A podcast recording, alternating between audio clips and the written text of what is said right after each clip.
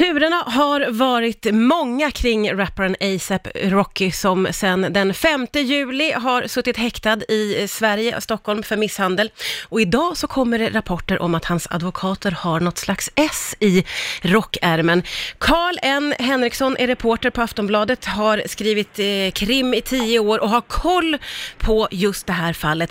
Kan du, Carl, sammanfatta vad det är som har hänt med A$AP Rocky för den som har haft otroligt mycket semester? Ja, absolut.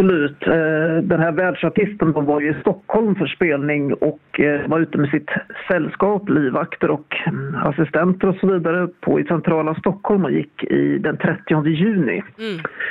Och då hamnade det här sällskapet i bråk med några andra och det här eskalerar och det slutar ju med då att A$AP Rocky och de här två i sällskapet kommer misstänkas för misshandel av de här två andra.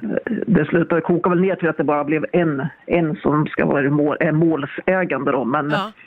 Och även den här målsäganden utreddes en kort tid också för han själv misshandel, men det lades ner så att, och man kan säga att de här A$AP Rocky, de har ju gått med på att de har använt våld, men de hävdar ju att det var nödvärn, att de tvingades freda sig. Så att, det.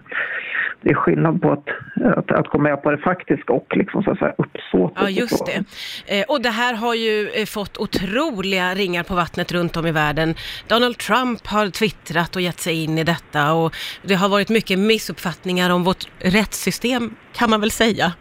Ja, det var det otal, otaliga turer då, men och de här, A$AP Rocky och hans två kompisar sitter ju häktade så att de inte ska kunna fly och lämna ja, landet och i väntan på på rättegång. Så att, och den börjar ju imorgon då. Så att det... Ja, det gör vi ju. Och, och, och just idag så har det ju då kommit lite nya uppgifter. Det här har ju du skrivit om. Ja, precis.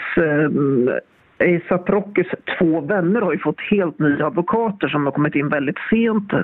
De betalar själva för det här och det är ju A$AP Rocky också. Och de här tre advokaterna, jag pratade med en av dem tidigare idag och eh, de kommer lämna in helt ny bevisning inför morgondagens förhandling.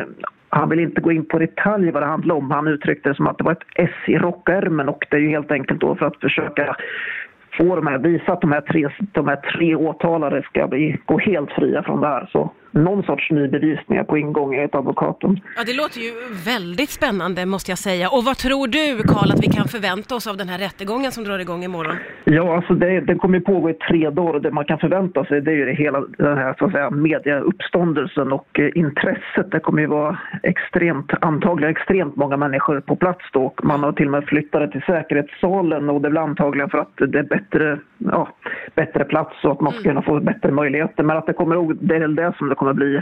Sen är det intressant att höra också liksom, de, på plats vad de har för olika versioner av den här händelsen att lägga ja. fram det helt enkelt. Ja men verkligen.